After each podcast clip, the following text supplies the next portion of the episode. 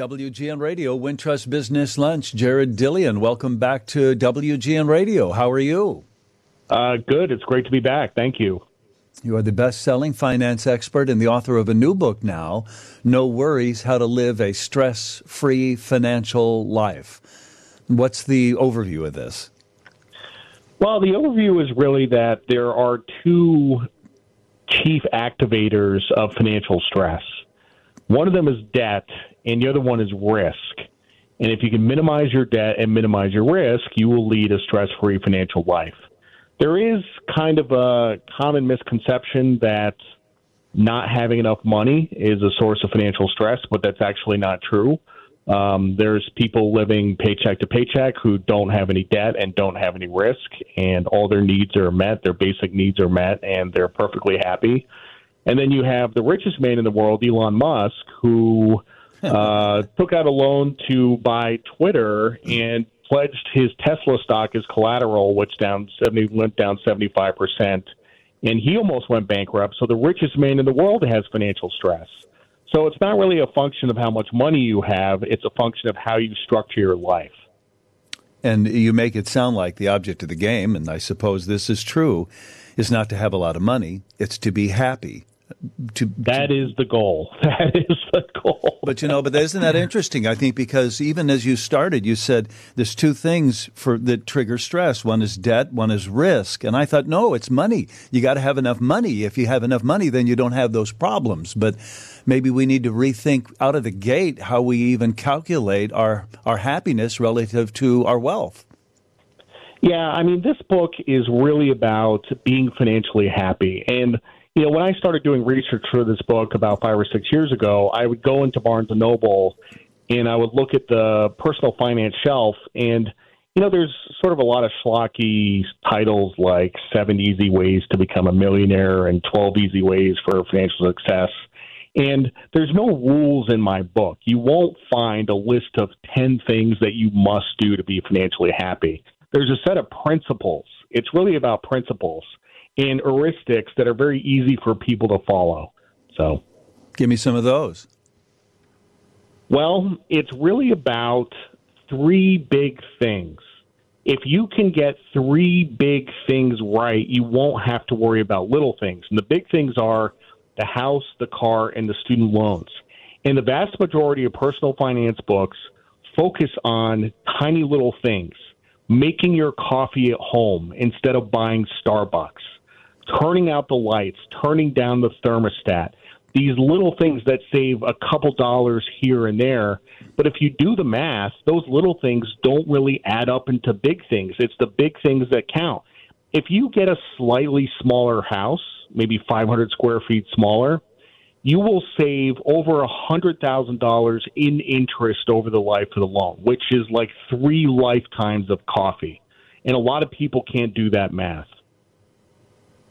I guess there's some similar revelation relative to my car loan or my student loan. Um, but I can't really buy a smaller student loan. I'm on the hook for that. What advice do you have for people who've got tens of thousands of dollars of student debt? Well, it, you know, the the goal is to read this book when you're in your 20s, uh, before you make some of those errors. But assuming you're older and you have made some of those errors, and let's say you have uh, an enormous amount of student loan debt. Let's say it's six figures, $100,000. What do you do? Well, there's not really a whole lot you can do on the expense side. And that's really the first approach that people take. They try to cut expenses to the bone.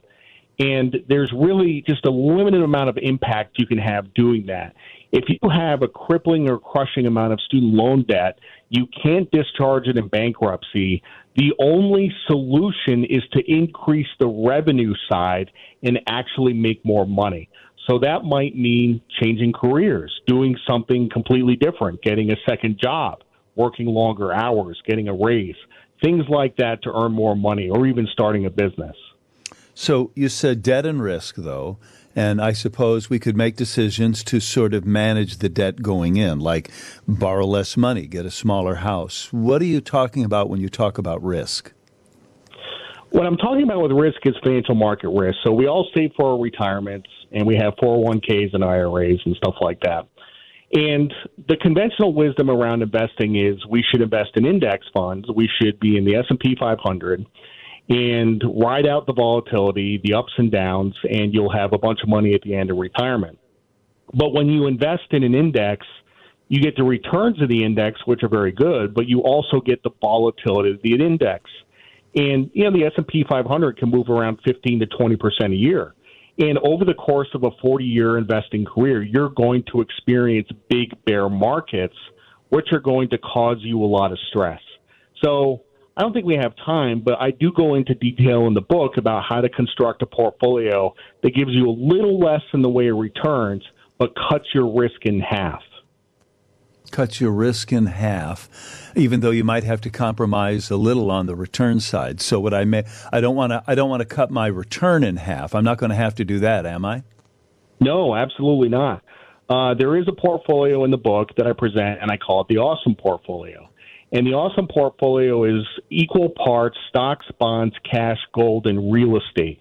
Hmm. And this portfolio, since 1971, has returned 8.1% a year with half the volatility of an 80-20 portfolio, and the worst year it has ever had is down 12%.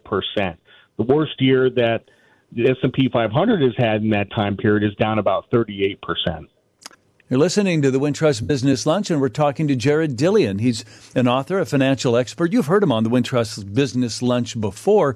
He took a little time off to write No Worries, How to Live a Stress-Free Financial Life. And out of the gate, he said the way to live a stress free financial life is not to get a million dollars or $10 million. It's not necessarily about the pile, but it's about the debt and about the risk that you're willing to take. Um, the object of the game is to be self sustaining and to be happy. And sometimes the biggest pile doesn't make you the happiest person. Right, Jared? Fair summary so far? Yeah, we're doing good so far. That's about right. Why did you take time to write about what one of your days was like in New York? Um, I you know it's funny. I mean, you mentioned that before the break, and I actually don't remember this piece. Um, oh, can I share it with you? Sure. so it described what you did one day where you had to, I think, go to New York and maybe record a podcast. It's not the little things, it's the big things. You said there was an interview with Suze Orman recently in the style section of the Wall Street Journal. It was not a substantive interview regarding her philosophy oh, about personal yes. finance, but it was yes. revealing. And I thought this was you because this is kind of some of the things that you talk about. Um, hold on, I'm scrolling down to one of the points where you talked about where you stayed, what you ate. You took an intern out. Was that you or was that Suze I'm talking about? No, I, I think that's me, but I remember the piece. Um, Suze Orman was talking about uh, her likes and dislikes. She said that she doesn't like going out to eat, but she think because she thinks it's a waste of money. But she loves private air travel, and that's kind of the opposite of what I talk about in the book because they say you should focus on the big things and not the little things. I mean, if you spend a hundred bucks on dinner, you know, as long as you don't do that every day, like that's perfectly acceptable. But spending twenty five thousand to charter a jet is definitely a big thing. you know, I don't. I, I don't spend um, you know, on any given day. I don't spend a lot of money. I get a coffee from Dunkin' Donuts in the morning. I go out to lunch. I might get gas. I might go out to dinner. Um, you know, I there was a period of time where I was spending a lot of money on clothes. Uh, I wear a lot of John Varvatos, and I was ordering a couple thousand worth of clothes a month. Uh, but I've stopped doing that. Um, you know, I really don't have expensive habits. The one exception being if I go on vacation, I'm a little picky about hotels. I don't like staying in cheap hotels as I get older. You a little while ago said you're not going to have a stress free financial life if the, your idea of reducing debt is not going to Starbucks. No, and the the thing about that is that people they can give up large luxuries. So you can get a smaller house, you can get a cheaper car, and you're not sitting in the house thinking this house is terrible, I hate this house or this car is terrible, I wish I had a better car. You generally don't think those things. but you can't give up small luxuries. Asking somebody to give up coffee in the morning, they cannot sustain that over a 40 year lifetime. They cannot sustain that. They cannot sustain not going out to lunch.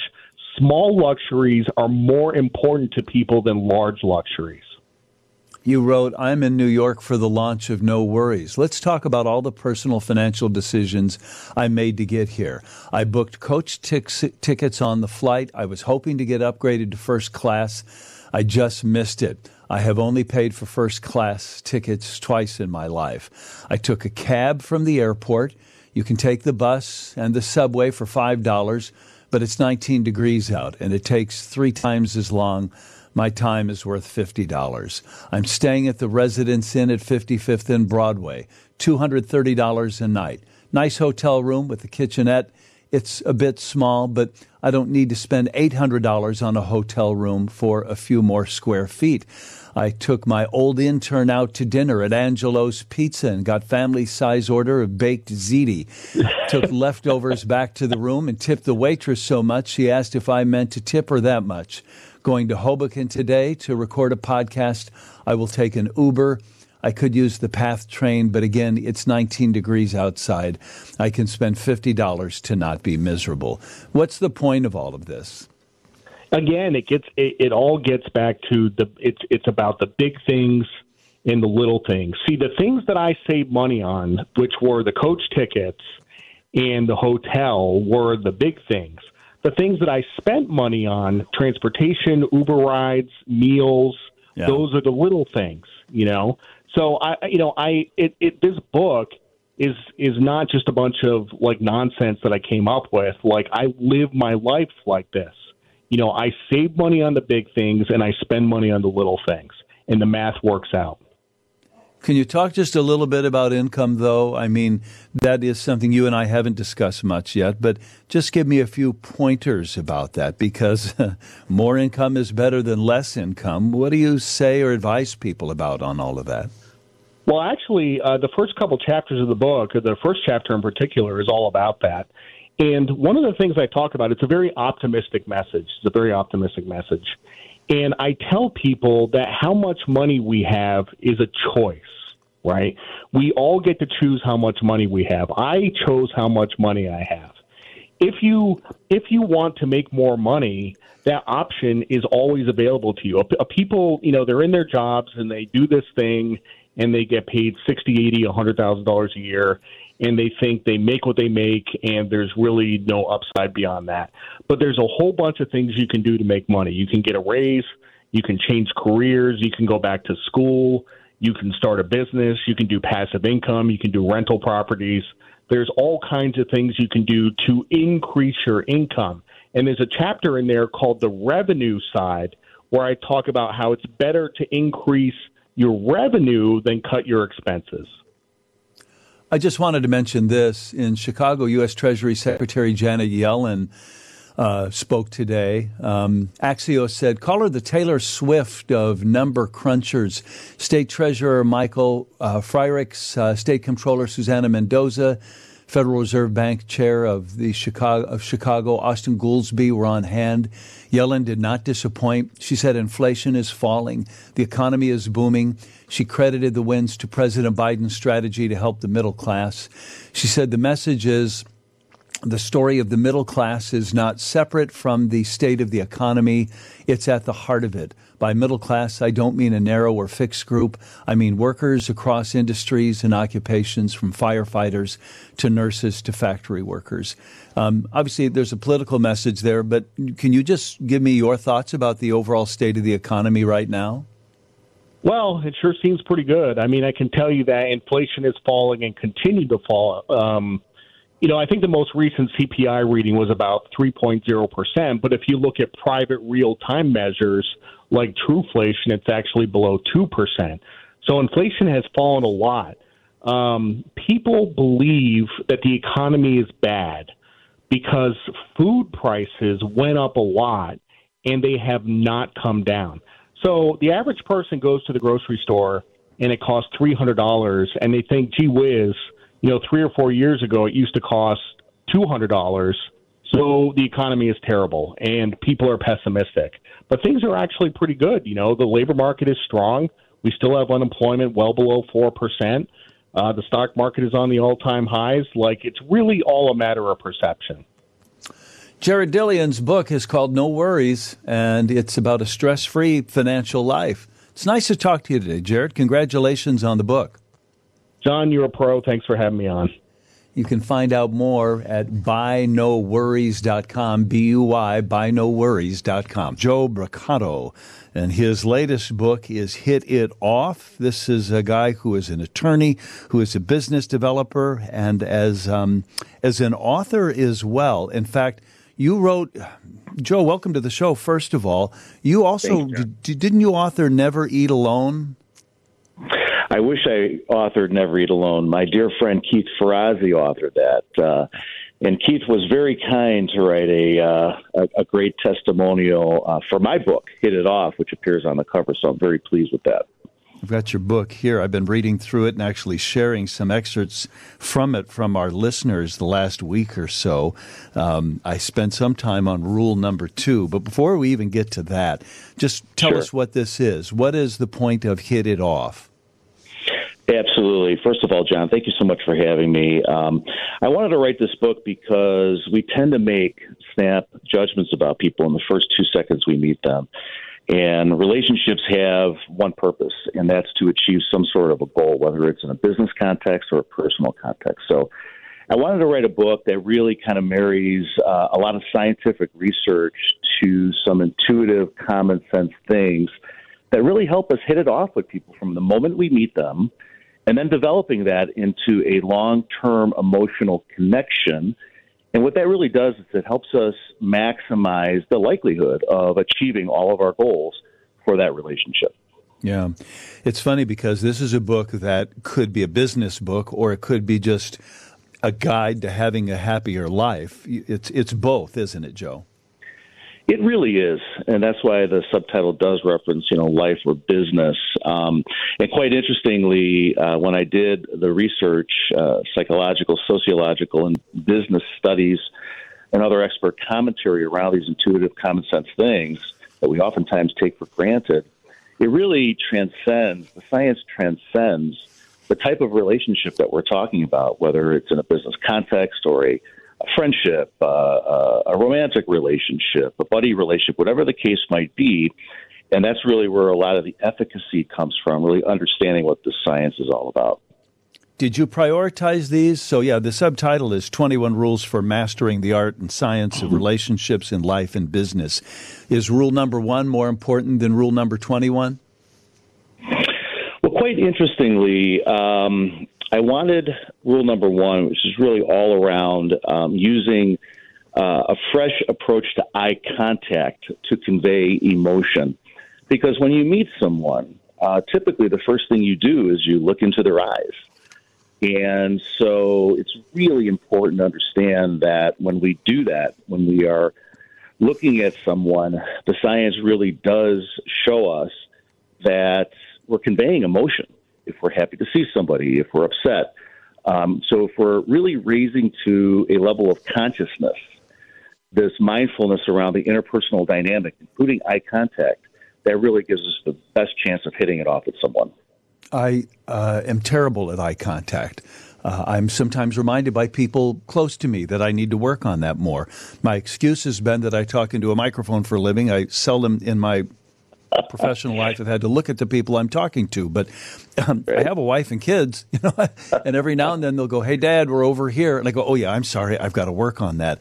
Um, but but for but for all of us, it, it it's it's so obvious, but also so important, isn't it? You need to look into the eyes of, look at the face of the person you're talking to, and you also say smile. Um, just talk about those two things a little more. Well, there's a lot of research around the positivity that we convey uh, with a simple smile, and you know whether it's eye contact or or smile, or there's another uh, rule about uh, active listening. These are things that seem somewhat common sense, and the problem is, um, you know, instinctively we all know this stuff. Instinctively, we all know that relationships are important But the problem is our approach to this is often very passive. It's something that we do subconsciously, and we tend to overlook that uh, it really requires this relationship development concept really requires uh, an investment of time and, and uh, attention by us. And so I'm trying to wrap like mindfulness and critical thinking around the interpersonal dynamic. So we have the science to really give us confidence in the efficacy of these things and really go out and practice it. And at the end of the book, there are a number of exercises yeah. that people can, readers can really use to dig in and really start practicing the stuff from day one. One of those exercises is, in fact, about active listening. What's active listening? Well, active listening is not just hearing words come out of someone's mouth and into your ears. Um, it really requires a level of mindfulness around what is being said. And a lot of times when we're listening to people, we're trying to plan what we're going to say next. Um, maybe we're disagreeing with them in our minds. We're not really listening. And the idea is to really understand the intent behind the words. And it's easier said than done. But what we try to do is really understand the intent, internalize it, and again, use critical thinking. You know, the first step in critical thinking is effective communication. And when we're really listening to someone, what we're doing is we're really giving them unconditional acceptance and really kind of this unbiased uh, perception of what they're saying. And that goes, according to the science, a long way, frankly, an exponential way, to increase the enhancement of that relationship and the quality of what you're building with that other person. So truly, truly listen to someone and be acutely aware of the intent or try to understand the intent. Ask questions. If you don't truly understand it or if you want to just clarify something, be very proactive in making sure you understand what's being said. This book about building relationships is by our guest, Joe Brocato. It's called Hit It Off. Some of the things are relatively obvious, like look a person in the eye, shake their hand, smile, listen to what they're saying, compliment them.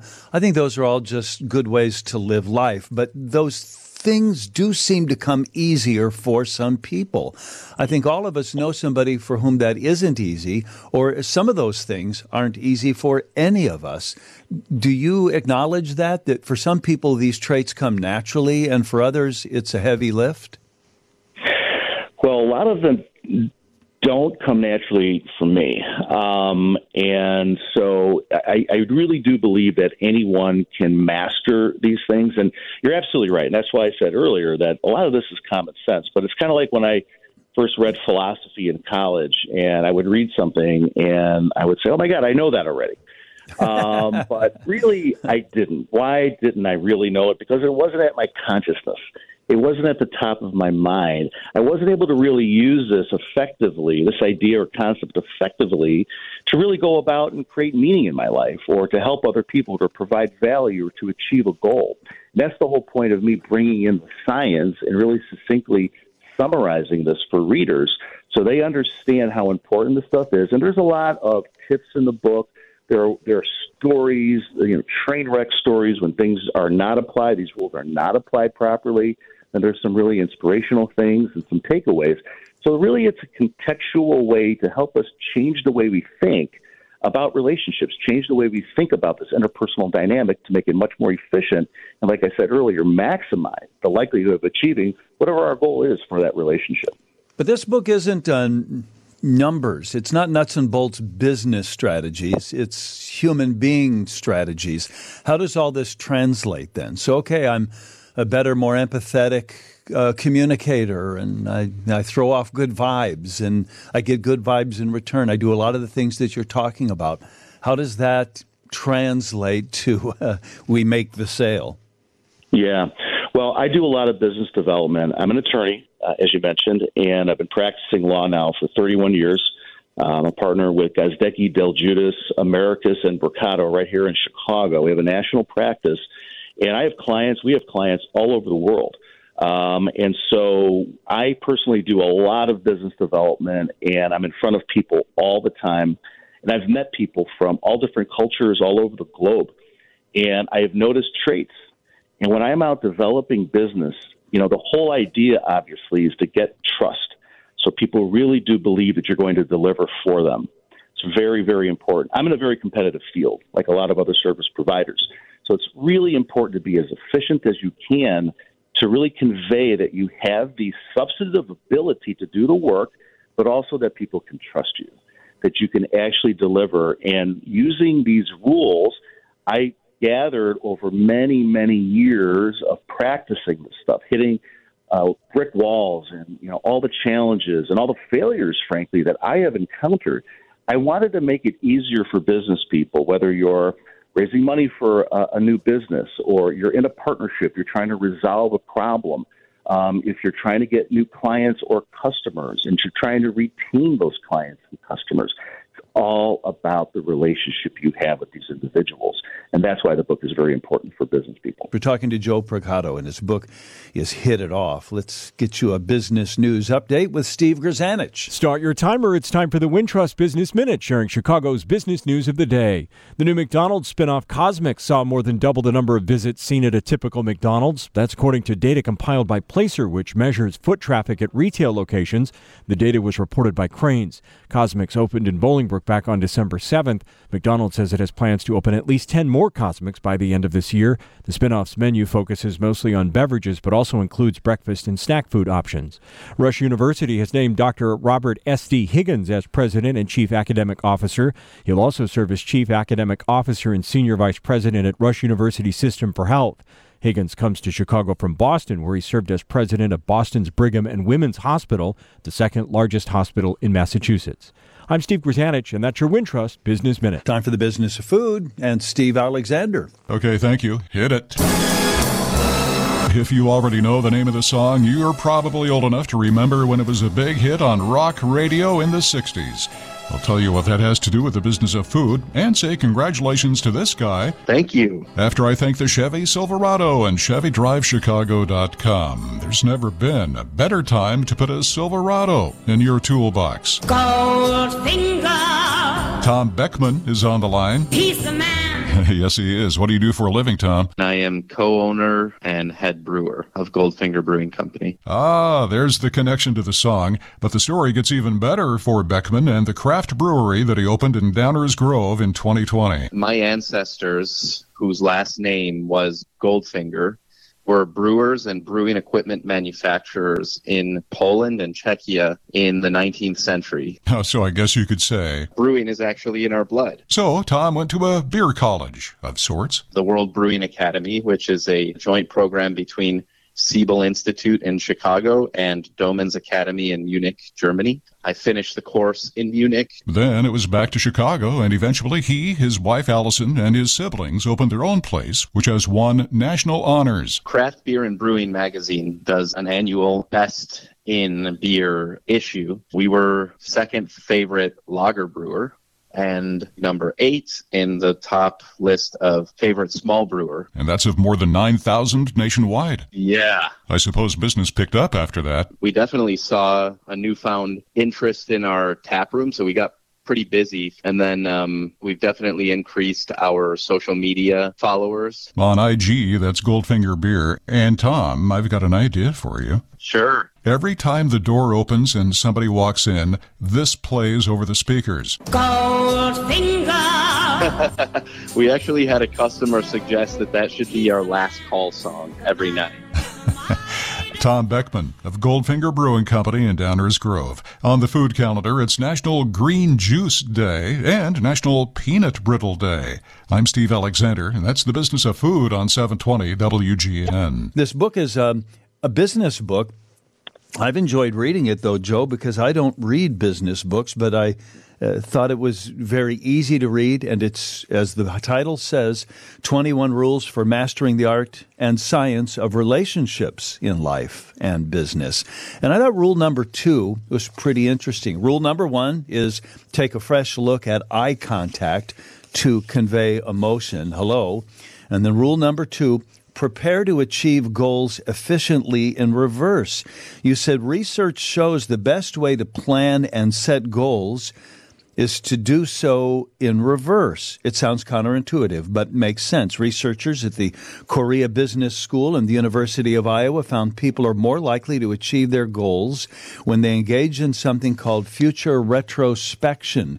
Imagine ourselves as we've already accomplished the goal and then plan backwards, thinking about all the steps we had to take to get to that goal.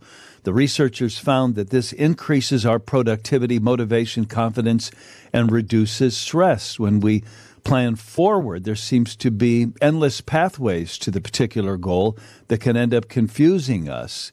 But if you think about it in reverse, Joe, if you think about, okay, I achieved the goal, what would have happened before that? Maybe that's an easier way to imagine it, huh?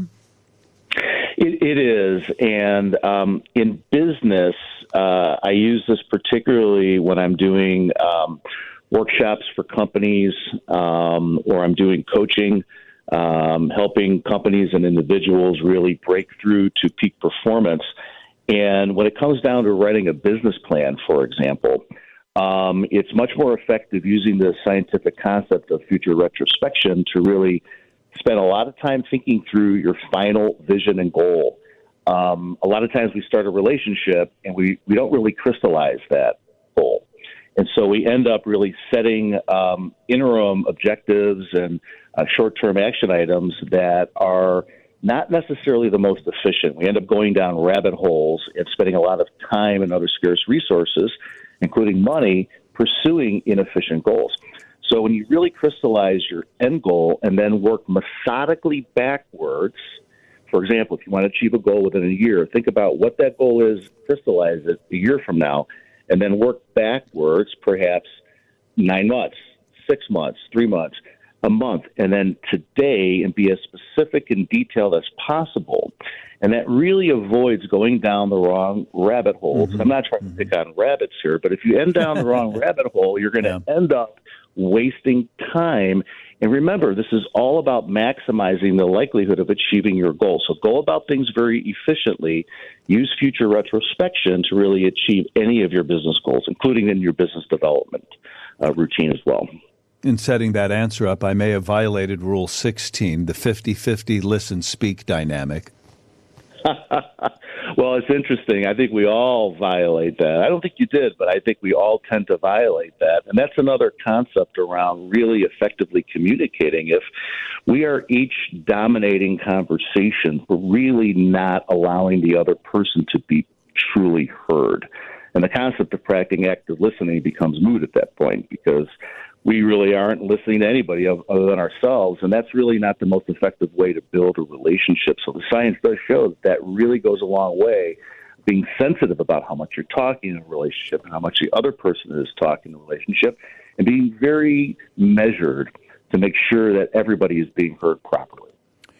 Joe Brocato's book is Hit It Off 21 Rules for Relationships in Life and Business.